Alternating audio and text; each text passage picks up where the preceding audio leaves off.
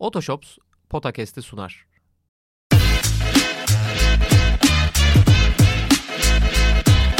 Potakest. Kaan Kural ve Orkun Çolakoğlu'yla NBA gündemine haftalık bir bakış.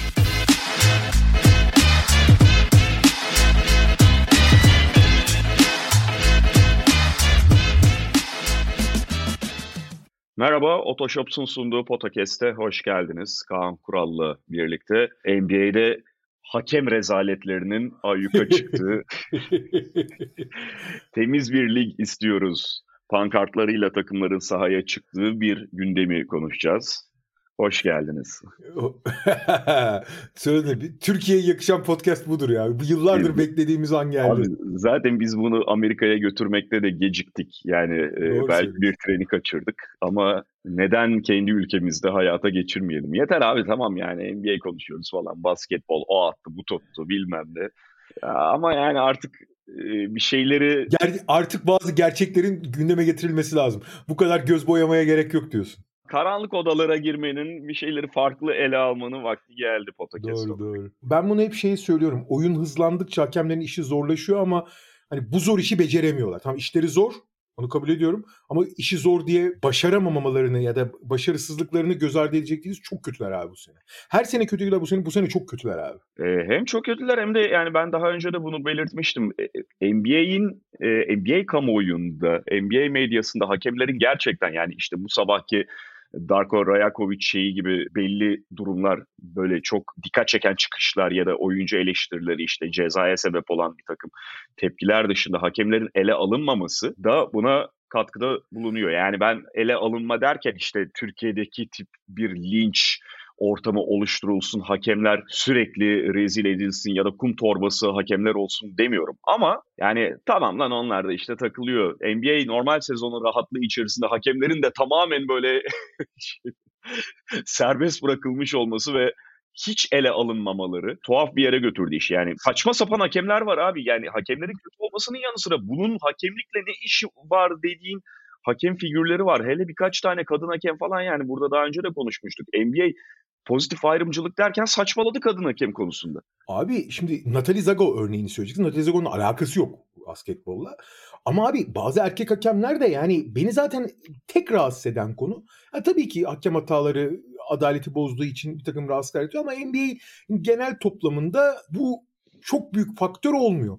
Ama beni en çok rahatsız eden yani rahatsız edici tarafı şey oluyor. Abi başarısız olduğu ve düzenli olarak bu seviyede iyi hakemlik yapmadığı belli olan isimlerin ısrarla devam etmesi görevine. Yani NBA'deki her konum işte zaten oyuncuları söylemeye gerek yok ama işte yöneticisinden antrenörüne bütün paydaşlarına o işin hakkını veremediği zaman bir şekilde el, yani onu denetleyen, onu kontrol eden, onu notlayan, onu derecelendiren bir yapı ve başarısız olanları eleyen de bir sistem var. Her paydaş. Ama hakemlerin yok. Ya mesela hani zamanında işte Dick Bavettas'ından Joey Crawford'ına kadar çok ünlü hakemlerin ne kadar başarısız olduğunu biliyorduk. İşte Tony Brothers'ına, bu Eddie Rush'ına falan. Abi şimdi mesela Tony Brothers, Tony Brothers örneği veriyoruz. Abi Josh Tiven diye bir hakem var biliyorsun yani konuşuyoruz. Evet, seninle. evet. Abi yani hakikaten maç yönetmemesi lazım. Ya da en azından bir süre dinlendiresin, eğitimden geçsin abi. Hala üst düzey maçları veriyorsunuz bu hakemlere yani. Josh Tiven, Ben Taylor, çok kötü hakemler bunlar yani. Öyle, öyle ama işte onu diyorum yani kamuoyu yok abi bu konuda. E, Amerika'da hiç kamuoyu yok bu konuda. Hiç konuşulmuyor. Bu hakemlerin kim oldukları zaten hani ortalama taraftar geçtim iyi NBA taraftarı, iyi, sıkı takipçisi tarafından bile çok bilinmiyor ve geçip gidiyor bir şekilde kaynıyor yani. En fazla şeyle gündeme geliyorlar. En çok hakemleri mesela gündeme geldiği konular bu son Rajakovic şeyini falan atlıyorum da yok hiç atma bilmem ne hani oyuncu atılır mıdan eleştiriliyorlar anladın mı en sivri şekilde. Ya bir de şey sizi izlemeye gelmiyorlar oyuncuları izlemeye para ödüyorlar. Ya tamam hani bu da önemli de bir tek meselesi bu mu abi NBA hakemliğinin? Doğru. Geçen gün şey oldu abi iki gün önce Indiana Boston maçında maçın sonunda foul kararı verdiler. İzleyip abi doğru kararı değiştirip e, Jalen Brown'a yapılan foul'ü iptal ettiler. Ben böyle vay anasını falan diye izledim yani. Yazık çok yazık diyerek e, şimdi Ama başlar... burada yeri gelmişken bir mesajı da vereyim. Biraz sonuçta Türkiye'de yaşıyoruz. Lakers hakemler tarafından kullanırken Boston'ımızın hakemler tarafından doğrandığını son iki gün içinde gördük. Ya al. Kardeşim hakem hakem diyorsunuz 28-8 ile en iyi derecenin sahibisiniz. Demek ki hakem olmasa o, o, 34 3 34 2 olacağız. Hiç kaybetmeyeceğiz. evet bu konuya daha detaylı girmeden önce ben o hakemin düdüğünü astırmadan bırakmayacağım kardeşim. bir daha Boston Celtics maçlarını da istemiyoruz. Barda da zaten Los Angeles'lı birini oturtmuşlar. Tabii şey Los Angeles bölgesi hakemi. Kaliforniya bölgesi hakemi. Otoshops duyurumuzu yapalım. Geçen hafta da belirttiğimiz gibi araç satma sürecinde ilan verme, evrak işleriyle uğraşma gibi şeyler size çok zor geliyorsa Otoshops Nakit sizin için işleri kolaylaştırıyor. E, Otoshops Nakit araç satış işlemlerinizi sizin adınıza hallettiği gibi aracınızın değerini aynı gün içerisinde hemen hesabınıza aktarıyor. Bu süreci çok daha kolay bir hale getiriyor sizin için. Hemen Otoshops yetkili satıcısına en yakını uğrayıp aracınızı anında satabilirsiniz ve değerinde satabilirsiniz yapabilirsiniz. Bu hatırlatmayı, bu duyuruyu yapalım. Şimdi Doğu konferansında ve Batı konferansında belli bölümleri konuşacağız. Doğu biraz daha belki geniş işleyebiliriz. Çünkü orada çok daha net üst alt arasında kategoriler oluştu. Şöyle bir baktığımızda Kaan abi yani 8. Orlando Magic işte 21 galibiyet 16 yenilgi ki onlar da kısmi bir düşüş içerisindeler. Geçen hafta da zaten bahsetmiştik kendilerinden. Yalnız bu arada şeyi görüyorsun değil mi? Yani Potakest 3 yıldır falan herhangi bir takımın şutunu eleştirdiğinde bu konuda e, çok belirgin eleştiri yaptığında Abi ya ne diyoruz? Çalışmak. Çalışmak, çalışmak. Sevgili rahmetli Sakıp Savaşçı bunu önce belirtmişti yıllar önce. Abi biz de basketbol versiyonu yaptık. Abi 2020'de yani bubble öncesinde ben işte Lakers'a şut çalışma falan dedim. Şampiyonluğa giden bir yolculuğun başlangıcı oldu. Sen geçen hafta Orlando'nun şutunu eleştirdin. Ve ya bir anlamda çalışmanız gerekiyor demeye getirdin. Jalen Sachs nasıl şut attı abi geçen haftaki podcast yayınlandığından beri? Allah aşkına bir bakılsın Jalen Sachs nasıl şut attı o günden beri? Yani demek ki bu programın da bir etkisi var. biz biz herkese uzanıyoruz. Yani sonuçta temsil ettiğimiz camia olabilir ama 30 takımın hepsine aynı mesafede durmaya profesyonel pozisyonumuz itibariyle duruyor ve hepsinin daha iyi olması için çabalıyoruz. Bunu bunu bunun altını çizmek istiyorum. Öyle abi. Aferin sana be Jalen Sachs. Ya Allah aşkına bak Potakes geçen çarşamba gecesinden beri Jalen Sachs'ın performansları Sacramento maçı 12'de 6 üçlük. Bravo. Denver maçı 9'da 7 üçlük. Atlanta maçı 7'de 4 üçlük. Dün gece Minnesota maçı 8'de 4 üçlük. İşte bu. Bravo Jalen Sachs. Bravo. Bravo Jalen Sachs. O takesti dinleyen kazanıyor. Neyse bu bir kenara Orlando Magic'ten itibaren yani 8. sırada zaten Doğu Konferansı'nda Orlando Magic 21-16 ile 9 Chicago Bulls yani aralarında 4.5 maçlık azımsanmayacak bir fark var. E tabi 35 maç 35 maç olduğu düşünülürse şu anda kabaca 4.5 evet. maç çok ciddi fark. Onun üstüne baktığımızda da yani Boston Celtics zaten hem ligin en iyi derecesi hem takibindeki takımlarla da kendisini biraz ayırmış durumda e, işte 3.5 maçlık bir fark var Milwaukee Bucks'la. Oynadığı oyun zaten 3.5 maçın gösterdiğinden çok daha belirgin şekilde yukarıda Boston Celtics'in. E, Milwaukee ile ilgili çeşitli seferler burada konuştuk. Yani dereceleri aslında basketbol kalitelerinin ötesinde gidiyor diye. Son dönemde yine onu gösterdi Milwaukee ve belli bir düşüş yaşadı. Gerçekten çok kötüler bence e, çok endişe etmeleri gereken bir durumdalar. Ha buna rağmen Doğu Konferansı'nda ikinci olmaları biraz da tabii konferansın genel görüntüsüyle alakalı. Philadelphia çok istikrarlı bir dönem geçirmiyor sezonun ilk bölümüne göre. New York Knicks de ciddi bir çıkış içerisinde. Yani onlar da yukarıya doğru yaklaşıyor ama burada başka bir kategori olarak da New York, Miami, Indiana, Cleveland onlar birbirine çok yakın. Zaten hepsinin 15 yenilgisi var. Orlando'da yaşadığı düşüşe rağmen bunların hemen ardında. Bu e, takımları yani ilk 8'i sen genel olarak nasıl değerlendirirsin ve ayrıca bahsetmek istediğin bir takım var mı? Valla ben açıkçası şöyle düşünüyorum. Doğu'da biraz hiyerarşik bir bölünme oldu. Sen de zaten özetledin ama şöyle ayırmak lazım. Boston evet biraz daha öne çıktı ama ben ilk 3 takımı sonraki 5 takımı ve geri kalanlar gibi ayırıyorum ki hı hı. burada da hani galibiyet mağlubiyet olarak da belli bir belirgin ayrım var. Sadece Boston'ı diğer iki takımdan çok fazla ayırmak istemiyorum. Çünkü Boston evet işte Porzingis olsun, Jalen Brown olsun. Yani bir iki ufak tefek sakatlık yaşasa da daha geniş ve daha zengin üst düzey oyuncuya sahip olduğu için görece sakatlıklardan daha az etkilenen bir takım olduğu için diğer iki şeyden Milwaukee'den ve Philadelphia'dan daha az sorunlu olduğu için belki de biraz ayrışmış gibi gözüküyor ama bunlar açıkçası ligin e, tepesinde yani daha doğrusu konferansın tepesindeki takımlar. O yüzden onları bir arada değerlendirebiliriz. Boston açıkçası yani hani söylenecek çok fazla şey yok. Çok fazla üst düzey oyuncuya sahipler abi. Ve özellikle savunma tarafında zaaf yaratacak oyuncu çok az. Bu da onları kötü günlerinde bile çok rekabetçi kılıyor. Artık kötü gün diyorsun hani işte Tatum'un kötü günü ya da başka bir tane ana aktörün kötü günü olabilir. Onu hemen ikame edebilecek gene üst düzey oyuncuları var. Bu konuda çok zenginler. Özellikle normal sezon itibariyle. Ve doğal olarak da ligde açık yani şu anda sadece doğuda değil hani batıda da Minnesota'ya da iki maç fark atmış durumdalar.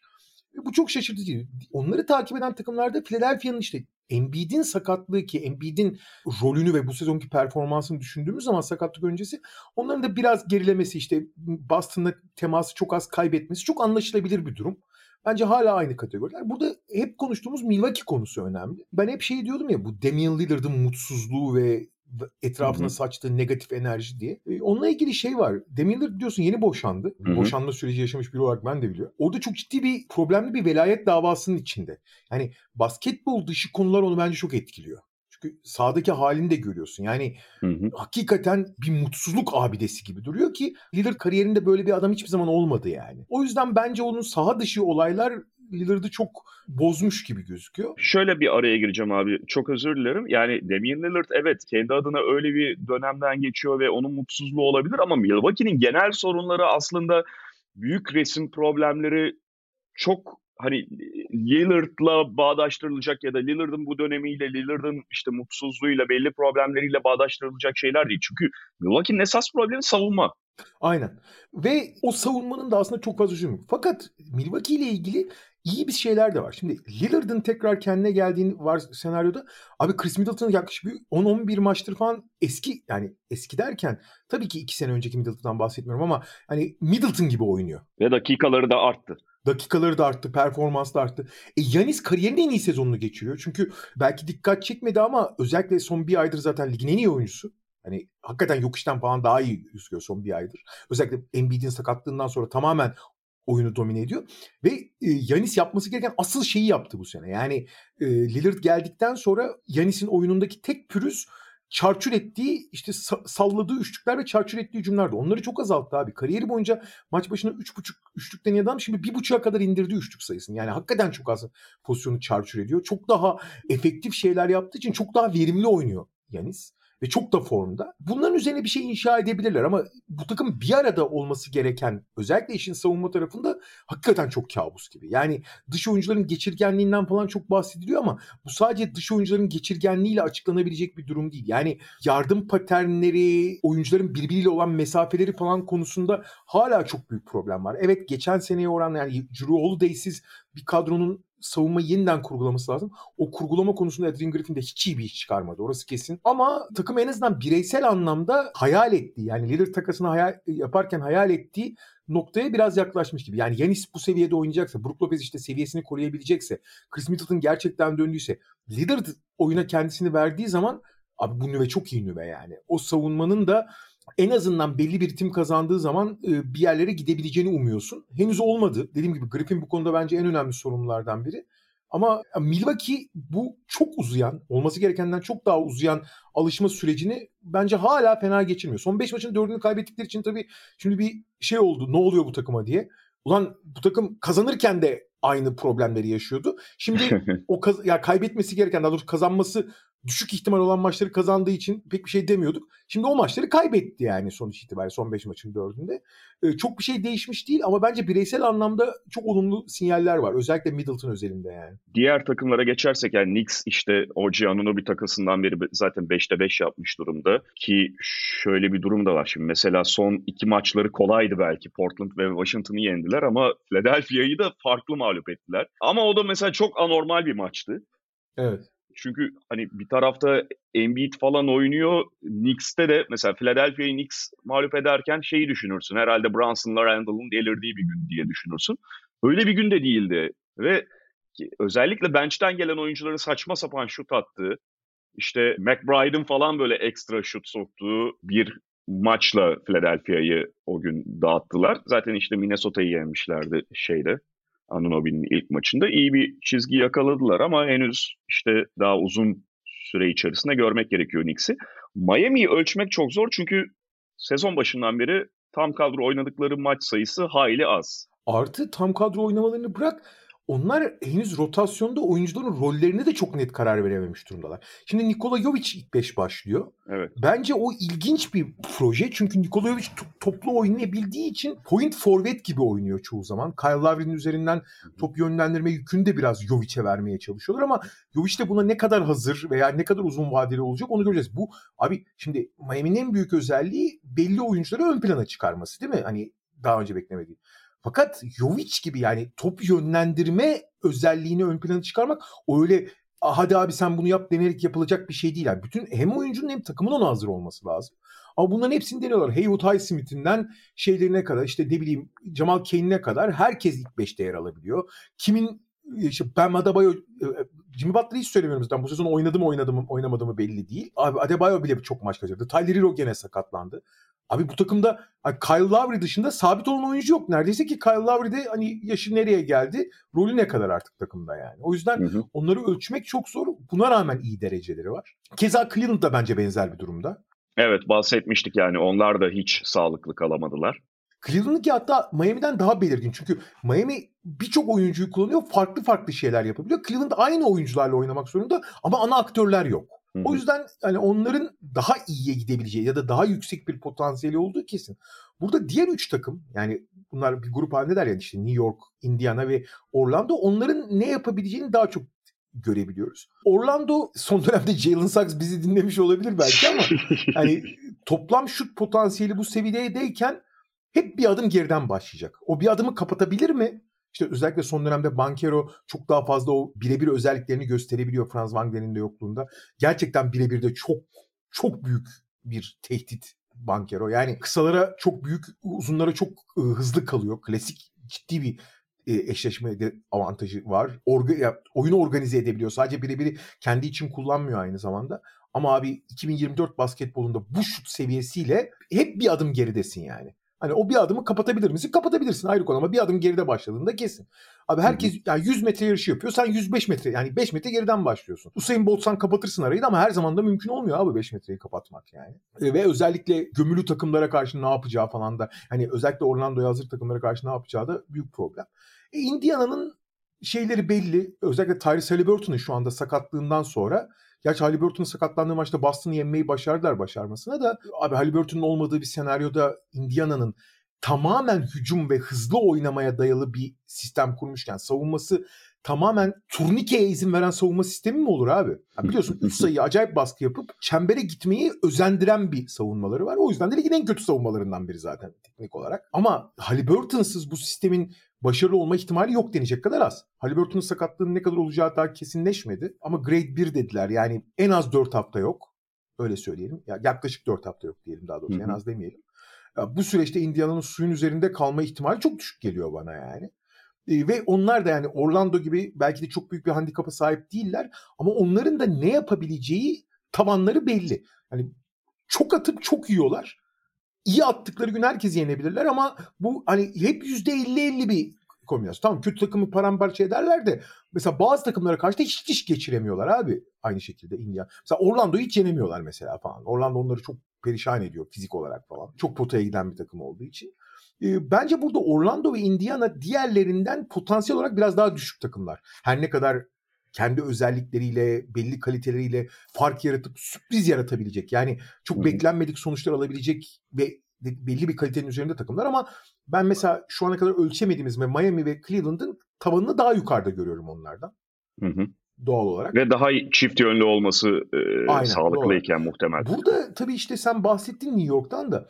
Şimdi OG Anunoby ile bir kere çok daha dengeli bir takım oldukları kesin. Yani Evet. o işte R.J. Barrett'ın istikrarsızlığına rağmen istikrarsızlığı yerine çok önemli bir çift taraflı oyuncu aldılar özellikle savunma anlamında. İşin ilginç yanı Mitchell Robinson'ın kaybı belki de bir taraftan bir kazanç oldu. Isaiah Hartenstein Mitchell Robinson'ın yaptığı hemen hemen her şeyi yapıp bir de üstüne üstlük pas yeteneği eklediği için oraya Hı hı. e, daha rahat oynayabilen bir takım haline geldiler. New York'un en büyük problemlerinden biri sayı kaynaklarının belli olmasıydı. Bazı oyunculardan hiç sayı alamıyorlardı. Bazı oyuncular bütün sayı yükünü üstleniyordu. Şimdi Oceano bile bu biraz daha bir tık daha dengeli hale geldi belki de. Belki Michirovic'i kaybetmiş olabilirler ama çok fiziksel takım abi New York.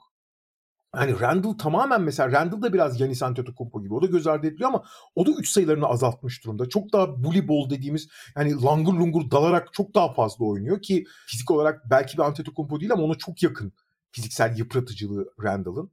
E, çok da verimli de oynuyor. E, Jalen Brunson da potaya girip potadan uzaklaşarak oynamayı sevdiği için sürekli bir rakip potaya baskı kuran bir yapı var. E, Hartenstein ligin en önemli hücum reboundçılarından biri.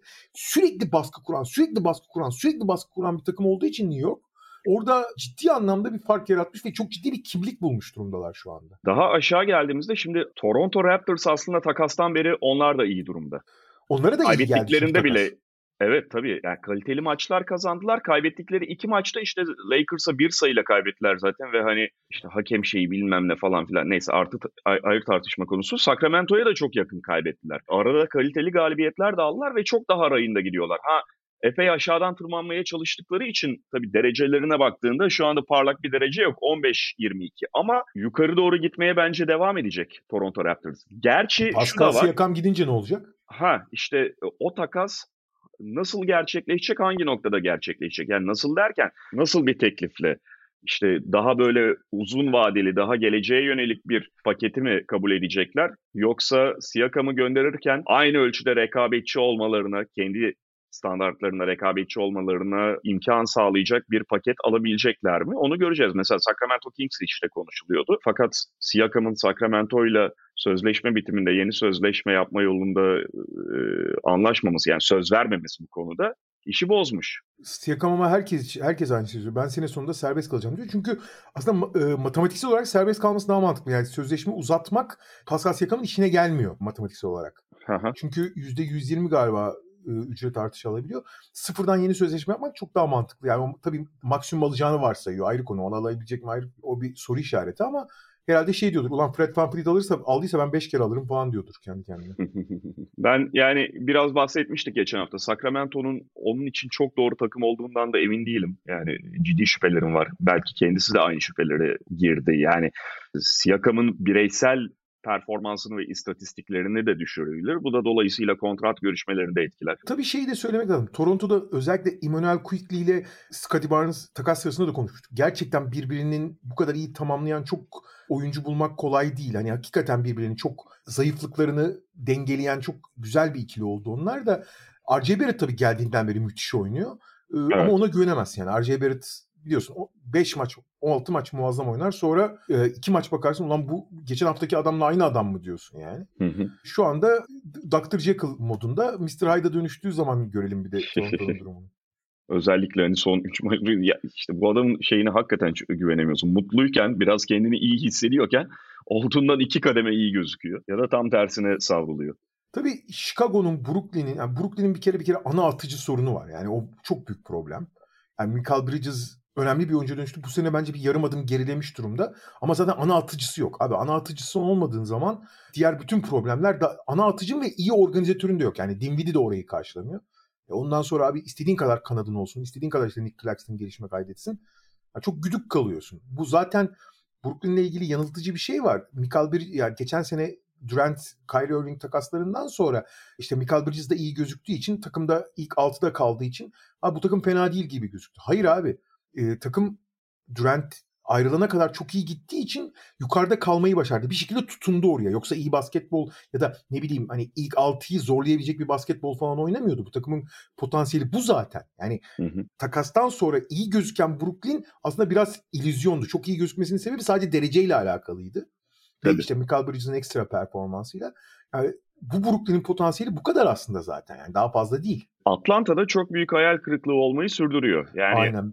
Benim sezon başından itibaren yani en en e, hayal kırıklığı yaşadığım takım diyebilirim. Yani Atlanta'nın ilk üçte falan olmasını beklemiyorduk da abi Nate McMillan'dan bu yana hiçbir şey değişmedi. Belki geriye gitti Quinn Snyder şeyinde döneminde e, bu son gelinen noktayı düşündüğümüzde ve sakatlık periyotları falan oldu. işte Jalen Johnson'ın yokluğu falan onları etkiledi. Sonrasında şey e, DeAndre Hunter ama ya bu, bunlar şey değil ki Trey Young sakatlanmış gibi ele alınamaz ki.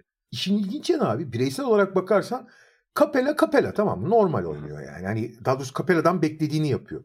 E, Trae Young kariyerin en iyi sezonlarından birini geçiriyor. Kariyer, Trae Young bu arada hakikaten iyi sezon geçiriyor. Sadece bu 30-10 serisinden bahsetmiyorum. Artık mesela savunmada şey değil Trae Young. Ligin en kötü oyuncusu değil. İyi olduğunu iddia etmeyeceğim. Nötr bile değil belki. Ama şey abi söylediğinde savunma görevlerinde aksamıyor abi Trae Young.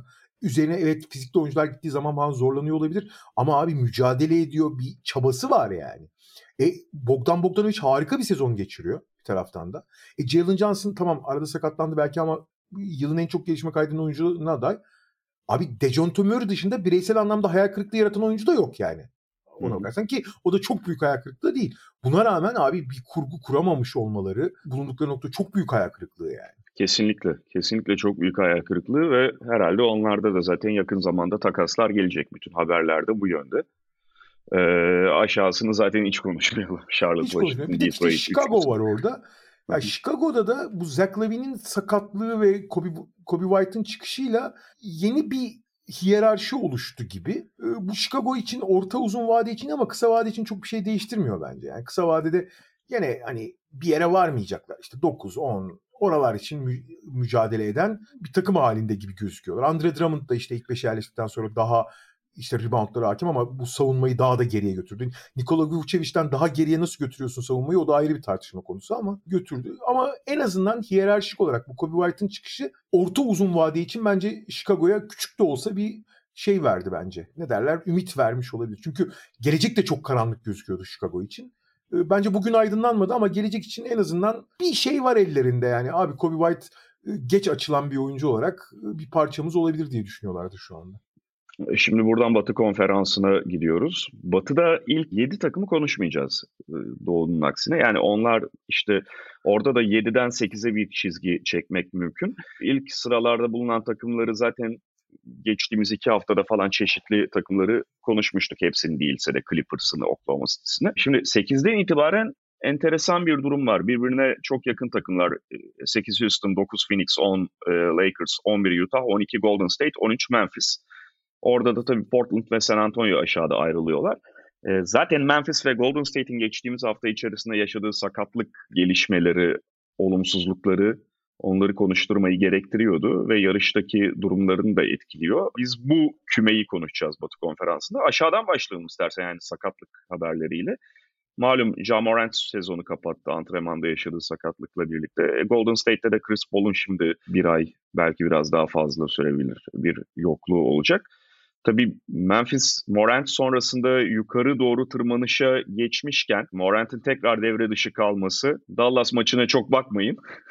Onları muhtemelen yine yarış dışında bırakacak. Yani Dallas karşısında tam bir NBA Ocak ayı e, şey galibiyeti aldılar. Sakatlıklı eksik takım galibiyeti aldılar yani.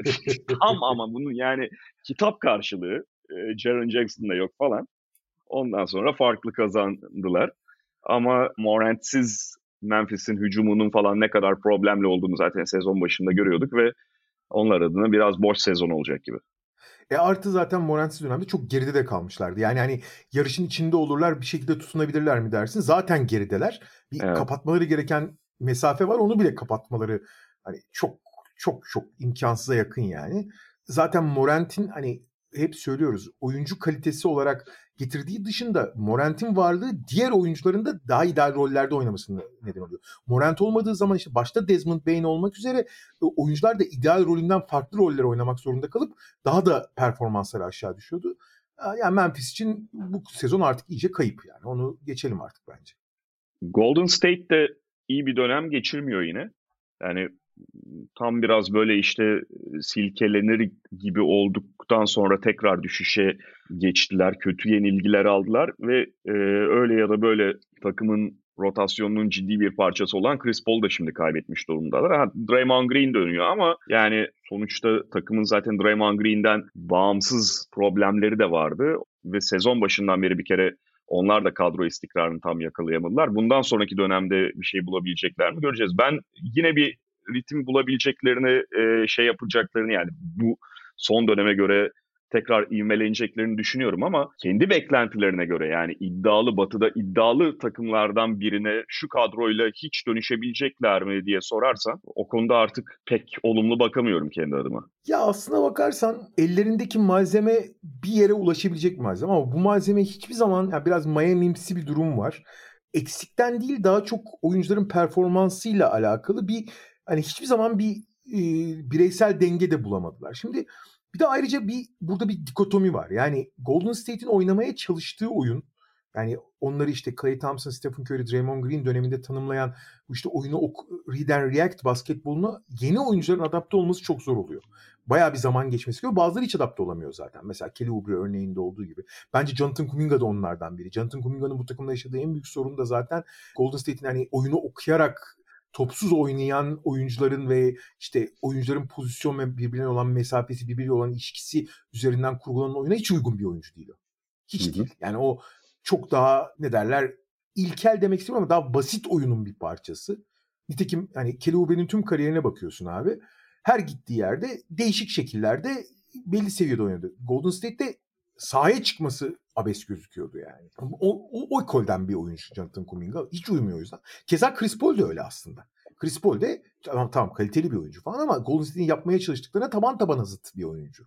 Hı-hı. Çok daha basit ikili oyunlar üzerinden oynayan, çok daha e, işte oyunun belli bölgelerini hiç oyuna dahil etmeden izole ederek yani oyunu topu ve oyunu izole ederek oynayan bir oyuncu. Golden State tam tersine yani 5 kişiyi birden dahil edip yani o oyuncuların topsuz hareketleri üzerine oynayan. Şimdi bu birbirine taban tabana zıt oyun stili ve oyuncu karakterlerini. Sonuçta işte Moses Moody belki bir miktar uyum sağladı ama Moses Moody, Brandon Podziemski, Jackson Davis gibi oyuncular da yeni oyuncular olduğu için buna adapte olmakta tam hazır değiller yani. O Golden State'de o yüzden klasik Golden State oyunu mu yoksa daha geleneksel, daha basit bir oyun mu oynayacak? Gidip geliyordu, çalkanıyordu. Burada kritik nokta abi ana aktör olan yani Golden State basketbolu oynayan oyuncular. Tamam mı? İşte iki sene önceki şampiyonlar. İşte Andrew Wiggins, Kevin Looney, Stephen Curry, Klay Thompson, Draymond Green değil mi temelde? Hı hı. Abi şimdi Clay sezonu korkunç başladı. Şu anda toparlandı son bir aylık süreçte. Draymond Green Draymond Green zaten sahada değil. Kendini kendi kendi iptal etti kaç kere. Stephen Curry sezonu harika girdi. Son dönemde çok formsuz o da. Feci oynuyor evet. yani şeyden bir 20 gündür falan. Wiggins yani Looney eski şeyinde değil hatta artık iyice dakikalarını da kaybetti. Wiggins ise yani ne oldu bilemiyoruz ama bütün yeteneklerini kaybetmiş gibi gözüküyor. Abi Wiggins'in bu sezonki maç şeyine bakıyorsun. Game loguna bir bakıyorsun. Abi 3 tane falan iyi maçı var tamam mı? Wiggins'in. Abi geri kalanlar kötü falan değil abi. Yani hakikaten şey gibi 42 dereceyle sahaya çıkmış gibi gözüküyor yani. Ki sah yani evet. izlediğin zaman da onu görüyorsun.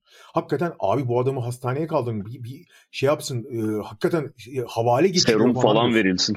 Aynen havale falan geçiriyor diyorsun yani. Hani bu derece dağılmak ve yetenekten uzaklaşmak olan. O yüzden Golden State bu cümbüşten bir yapı kuramıyor bir türlü yani. Kurabilecek mi o da bir tartışma konusu. Draymond Green döndükten sonra işte hani Stephen Curry'nin de doğal olarak yani normale döneceğini düşünüyorsun. Draymond Clay Steph üçlüsü tekrar o temel şeyi kurabilecekler mi? Onu göreceğiz ama şu ana kadarki görüntüde abi çok acayip yani hakikaten çok acayip. Wiggins'den bence artık ümidi kestiler. Hı hı. Ki hani kesilecek noktaya geldi neredeyse yani. Kaldı ki düşünüyorsun abi bu takım daha bir buçuk sene önce şampiyondu. Yani önceki sezonun şampiyonu. Ve o takımın abi en iyi ikinci oyuncusuydu abi Andrew Wiggins. Playoff'ta evet. Yani o şampiyonlukta Stephen Curry'den sonraki en büyük paydaş biraz tartışmalı bir konu olsa da bu. Yani hani illa bunu ama bunu net bir şekilde iddia edebilirsin. İşte Andrew Wiggins'in önemli. Edersin. Kesin edersin. Hatta yani playoff için şey konuşursan, istikrar olarak düşünürsen bence tartışmasız hale bile gelebilir. Çünkü mesela Draymond Green'in çok kötü maçı da vardı hatırla playofflarda. Sonra Draymond Green gibi gözüktüğü maçı vardı. Keza Clay Thompson'ın. Looney'nin yine çok faktör olduğu maçlar var. Yani Looney zaten o tartışmaya girmez genel olarak. Ama bir çizgi olarak baktığında en tekrar gösteren oyuncu Wiggins'ti Stephen Curry'nin ardından. Ve abi geçen senede o işte ilginç gizemli takımdan uzaklaşana kadar da gayet oynuyordu yani. Hani stand, kendi standartları civarında oynuyordu. Sonra abi işte yaklaşık iki ay takımdan uzak kaldı. Gitti ve aynı adam olarak geri dönmedi yani. Aynen öyle evet. Ve çok bozuyor Golden State'i. Şimdi bütün Aynen. o yan parçaları yan... Onu kazanmaya çalışırken hiçbir şey olmuyor yani sahada. Şimdi tek tek baktığında Pojemskiler işte e, Jackson Davis bilmem ne hani Şaric bu çekirdeğe aslında kendi yaptıklarıyla önemli boyut katabilecek, katkı sağlayabilecek parçalar elde etti gibi gözüküyor Golden State ama çekirdek dağıldıktan sonra onların da bir anlamı olmuyor ve doğru şeyi bulmaya çalışırken, yapbozu tamamlamaya çalışırken Steve Kerr'ün de darmadağın olduğunu görüyoruz. Bir de o problem var. Aynen. Orada tabii Şeric'i ben diğerlerinden biraz ayırıyorum. Şeric Golden State'e en kolay uyum sağlayabilecek oyuncu. Çünkü oyun stili çok onlara uygun yani. Ama sonuçta Şeric de ulan bir yan parça yani ana parça falan değil sonuç itibariyle. Evet. Buradaki en ilginç takım herhalde Utah abi. Olabilir. Utah son 15 maçın 11'ini kazandı.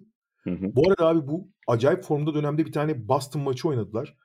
Çok iyi geliyordu Utah. Çok iyi durumdaydı falan. Abi Hı hı. Boston 53-18 başladı maça biliyorsun değil mi? Evet, evet. Abi böyle bir perişan etmek yok yani. Hani üstünden silindir gibi geçti yani. Ama ne olursa olsun hani o spesifik o maçı bir kenara bırakalım.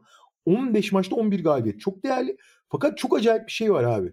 Bu nasıl rotasyon lan? Yani sezon başından beri işte belli oyunculardan performans alamaması, Lor- Lori Markkanen'in sakatlığı, işte guard rotasyonuna bir sürü karar verememesi, işte Toby Norton Tucker'dan isteğini alamaması falan sonrasında Will Hardy aradı aradı aradı. Şimdi abi öyle bir rotasyon var ki e, yani ana aktörler yedekten geliyor. İşte Walker Kessler kenardan geliyor falan. Bir ara Ömer. Faruk Uçamam kaç maç ilk 5 başladı falan.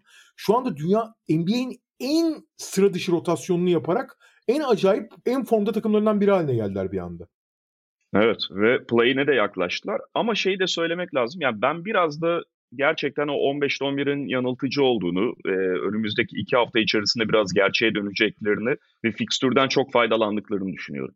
Arada Boston diyorsun gösterdi onlara günlerini. Hem öyle hem de mesela işte Philadelphia falan galibiyetleri var ama Philadelphia'da o gün Embiid yoktu, Tobias Harris yoktu. İşte bir tane öyle şey tuhaf bir Dallas galibiyetleri var galiba Dallas yatırıyordu yine herkesi. Şimdi bakıyorum Detroit'leri, San Antonio'ları falan zaten yakaladılar. Hatta Detroit'le iki defa oynama şansını elde ettiler bu periyot içerisinde.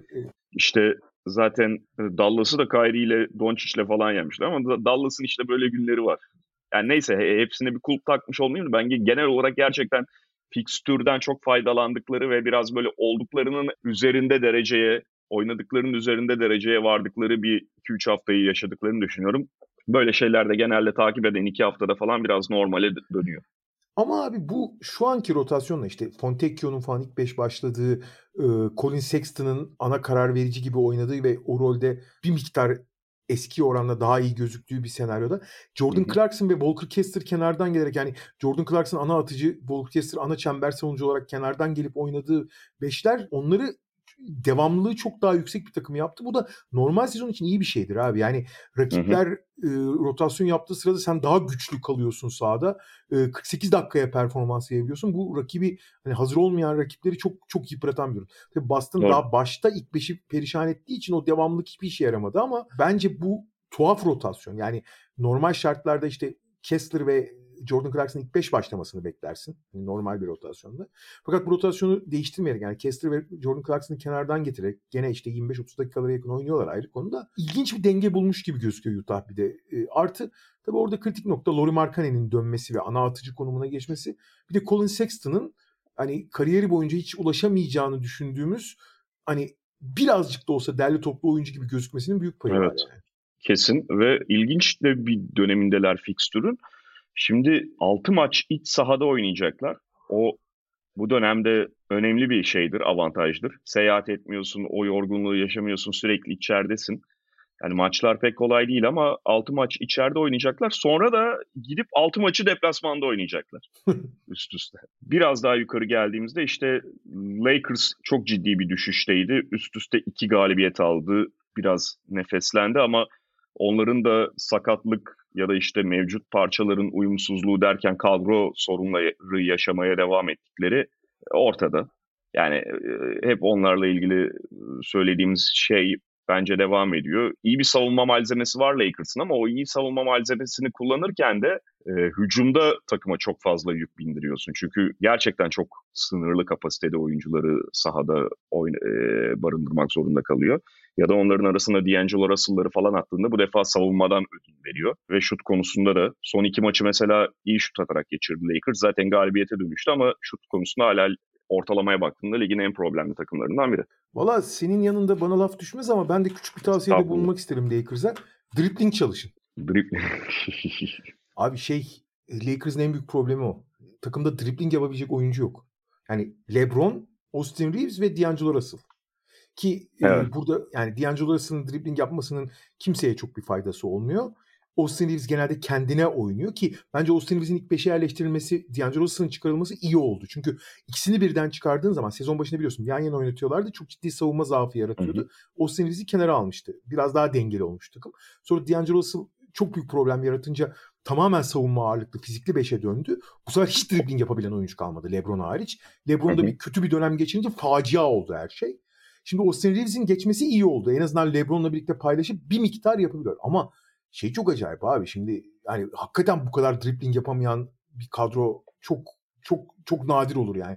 Lakers'ın e, bir hamle yapacağını bekliyoruz ki o yapmak zorundalar zaten ayrı konu da.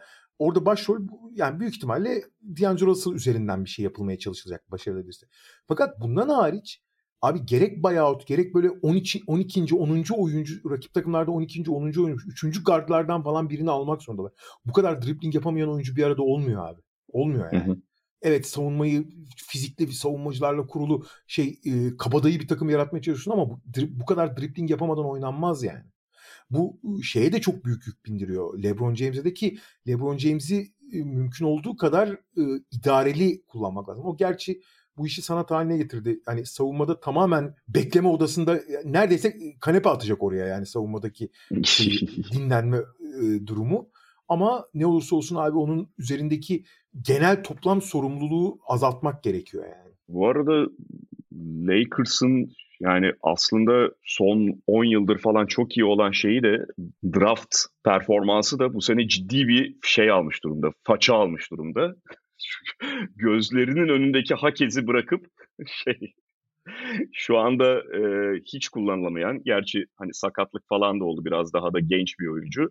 Fino Hood'u aldılar ve yani ciddi bir ıska ma- geçmiş olabilir orada Lakers. Abi geçen gün maça girip ilk attığı topta airball attı gördüm. Daha doğrusu Panya'yı vurdu. Evet evet. Yani çok evet o konuda genelde arka sıralardan, orta sıralardan değil mi? Arka sıralardan iyi seçim yapmasıyla biliniyordu Lakers. Bu sefer bayağı karavana atmış gibi gözüküyorlar yani. Evet. Ya yani hani şey konusunda haksızlık etmeyelim. Sonuçta Hakez 3 yaş falan büyük galiba. 2-3 yaş büyük ve bu yaşlardaki oyuncularda o çok ciddi bir avantajdır tabii ki. Ya Hakez direkt e, zaten hangi takıma giderse gitsin katkı vereceği, vermeye hazır olduğu belliydi. Belki bu ölçüde vermesi beklenmiyordu bu kadar iyi oynaması ama belli bir düzeyde oynaması, NBA'ye adaptasyonunun daha az sıkıntılı olması bekleniyordu. Çünkü 22 yaşında oyuncu falan. Ama e, UCLA'den gelmesi oyuncunun işi biraz daha ilginç hale getiriyor. Artı Lakers'ın Lakers da zaten böyle bir oyuncuya ihtiyacı var. Abi. Uzun evet. vadeli bir projeye ihtiyacı yok ki. Evet evet yani işte ya Darwinham falan da tartışılırken iki tane çok kritik galibiyet aldı Lakers. Hakemdi, makemdi, toplu tüfekle.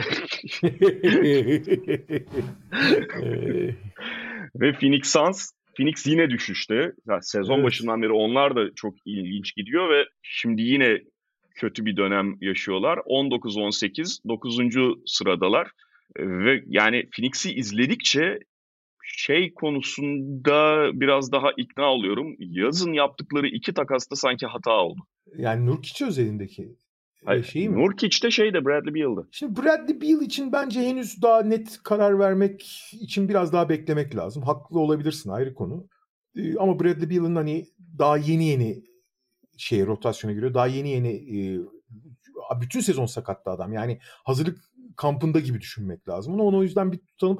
Artık karşında çok bir şey vermediler Bradley Beal'a. Nurkic konusunda da abi hani çok katılamayacağım. Sonuçta Nurkic evet bu takımı çok yukarı çıkaran bir oyuncu değil ama abi DeAndre Ayton ne yapıyor ki Nurkic ne yapsın yani? Hani ve Nurkic açıkçası ondan hani beklentileri çok abartılı değilse e, Nurkic bu abi Nurkic'ten daha fazlasını beklememek lazım yani. Abi doğru da şu var. Yani Nurkic de Allah aşkına bu kadar Kevin Durant'in, Devin Booker'ın falan etrafında oynuyorken ve genel hani ona onun yakaladığı fırsatları, onun yakaladığı atış fırsatlarını değerlendirdiğimizde bir pota altı oyuncusu olarak çok daha yüksek yüzdeyle oynamalı. Tamam Ama onun abi... genel bir bitirme problemi vardır da bu kadar da değil abi. Abi o evet o konuda gerilemiş olabilir ama gerçekten korkunç bitiricidir Nurkic ya. Tamam hani... ama işte bu, bu bu bu aşırı ve buradaki yüzde üçler dörtler gerçekten çok fazla şeye etkiliyor. Yani şu anda DeAndre Ayton'ın, DeAndre Ayton da hep zaten yumuşaklıkla eleştirilen falan bir oyuncuydu. Belki DeAndre Ayton da çok yeterli gelmeyecekti bu takım içerisinde kalsa. Zaten o yetersizlikler vardı, o tatminsizlik vardı ki takas edildi. Ama e, yani Aiton'ı ve onun bitiriciliğini arar halde şu anda Phoenix Suns. Çünkü o Kevin Durant'in Devin Booker'ın üzerindeki ya da Bradley Beal'ın oynadığında baskıyı çok arttırıyor gerçekten. Doğru. DeAndre Ayton da yalnız özellikle geçen sene gerilemişti o final senesinden sonra 2020'den sonra geliyordu. Bu sene Phoenix'te de hiç bitir yani pardon Portland'da da hiç bitirememeye başladı. Yani o da o bitirici dokunuşunu çok kaybetmiş gibi gözüküyor. Ama burada farklı olabilir de ayrı konu. Ama Nurkic'in o bitiricilik konusunda çok haklısın ama diğer konularda işte rebound olsun, ne bileyim pas istasyonu olmak olsun. Oralarda Nurkic bence bekleneni hatta beklenen beklenen en azından sağlıklı kalarak beklenenden daha iyisini yaptı. Yani sağlıklı kalması bile bence küçük çaplı bir hani başarı onun adına. Phoenix'in tabii bence hani özellikle bir yılda döndükten sonra Ay işte nihayet bir araya geldiniz kardeşim bir top oynayın diyorsun. Ve pek oynayamıyorlar. Bu arada Durant, Durant de ufak bir sakatlık yaşamıştı. Booker bence üzerindeki yük çok ağır olduğu için çok yıpranmış gözüküyor. Onun üzerindeki yükü biraz hafifletmek lazım bir şekilde. Ama takımda guard olmadığı için başka yani toplu oynayabilen guard olmadığı için başka bu yükün de nasıl hafifleyeceği önemli bir soru işareti. Ama bu işte hani bir yılda uyum sağladıktan sonra bu takım bir arada oynayıp biraz da Booker'ın üzerindeki top sorumluluğunu azaltacak bir formül bulunursa en azından ne yapabileceklerini görürüz. Şu anda hala şey gibiler yani bu karmaşada bir hiyerarşi oluşmamış gibi gözüküyor. Kötü gözüküyorlar evet ama en azından teorik olarak gösterdikleri potansiyeli hala test edebilecekleri bir şey var bence. Bir çıkış var. Hani bu takım olmadı diye ben henüz şey yapmıyorum. Yani bu olmadı abi bu iş olmadı demiyorum henüz yani. Yani evet denmeyebilir ama şu da var abi. Çok uzun süredir bu takım kaliteli galibiyet alamıyor. Kaliteli galibiyetten kastım üst düzey takımlara karşı. En son bir Minnesota'yı perişan etmişlerdi. Bir ay geçti galiba onun üzerinden. Olabilir abi. Hatırlamıyorum bile maçı ya. Yani... Valla bir tane Minnesota'nın bu sezon en perişan olduğu maç o. Ee, onu yani bayağı ta, paramparça ettiler yani Minnesota'yı. Hakikaten o maçtan beri yani tam arada Golden State bilmem ne var da çok böyle ha tamam Phoenix de bu seviyelerde kazanabiliyor dedirten maçları yok. Üst düzey rakip geldiğinde tokat. Çünkü şey oluyor yani görüyorsun zaten. Ya savunmada hiçbir şey yapamıyorlar. Genel görüntü de savunmada çok kötü. Özellikle bir Frank Vogel takımını yani bu kadar ne olursa olsun malzemede problemler olsa da bu kadar aşağıda olmasını beklemezdim. Savunmaya yönelik bir 5 oluşturmaya çalıştığında da hücumda e, çok tıkanıyor tek. Öyle öyle. Yani özellikle bu savunma kurgusunun belli bir seviyeye çıkmaması bence esas büyük problem. Yani e, diğer problemlerden daha bağımsız esas büyük problem savun yani Frank Vogel takımının en azından ehvenişer bir savunma kurgusuna henüz sahip olamaması. Esas büyük problem o. 8'de de Houston Rockets var. 18-17. Yani şu ana kadarki görüntü, sezon başı beklenti, işte geçen seneki durumları falan düşünüldüğünde kesinlikle iyi. Çok iyi. Ee, ama yani ne kadar buraya tutunabilirler diye düşündüğümde de biraz aşağıdan baskı geldiğinde, biraz aşağıdaki takımlar ritim bulduğunda Houston Rockets'ın burada kalmasını da çok mümkün bulmuyorum onları izledikçe. Yani Alperen çok iyi bir sezon geçiriyor zaten. Yani onu kendi özelinde çok fazla konuşuyoruz ama kadroda hala ciddi problemler de var ve zaman zaman bunu e, net biçimde hissettiriyorlar. Ya abi zaten sonuç itibariyle Houston için ya bir ciddi bir kültür değişimi. Yani son 3 sezonun en başarısız takımı abi bu takım. Yani draft sıralarına bak. 2, 3, 4 yani. Hani hep hı hı. son 4 değiller. O yüzden bence vasat olmaları bile büyük başarı ve öyle bir günde her şey değişmiyor. Tabii ki. Oyuncu kalitesi bir yere kadar var. Yani tamam Alperen büyük bir patlama yaptı ama e, takımın üst sıralarda draft ettiği Jabari Smith'ten evet eski oranla biraz daha iyi oynasa da Jabari Smith'te bir patlama yok. Jalen Green eski oranla çok daha derli toplu gözüküyor ama bu bile takımın en zayıf halkası ve mağlup, çoğu zaman mağlubiyetin sebebi olması olduğu gerçeğini değiştirmiyor. Evet işte kültür biraz değişti. Özellikle savunma anlamında ligin en dağınık, en umursamaz, e, özellikle transition konusunda en korkunç savunması çok daha derli toplu ve iyi bir savunma haline geldi ki bu bence en büyük başarı noktası ki zaten bu takımın en azından galibiyet almasını yani bu 8. sırada olmasının en büyük sebebi o. E, bunlar önemli değişimler. Ligin açık ara en çok top kaybeden takımıydı.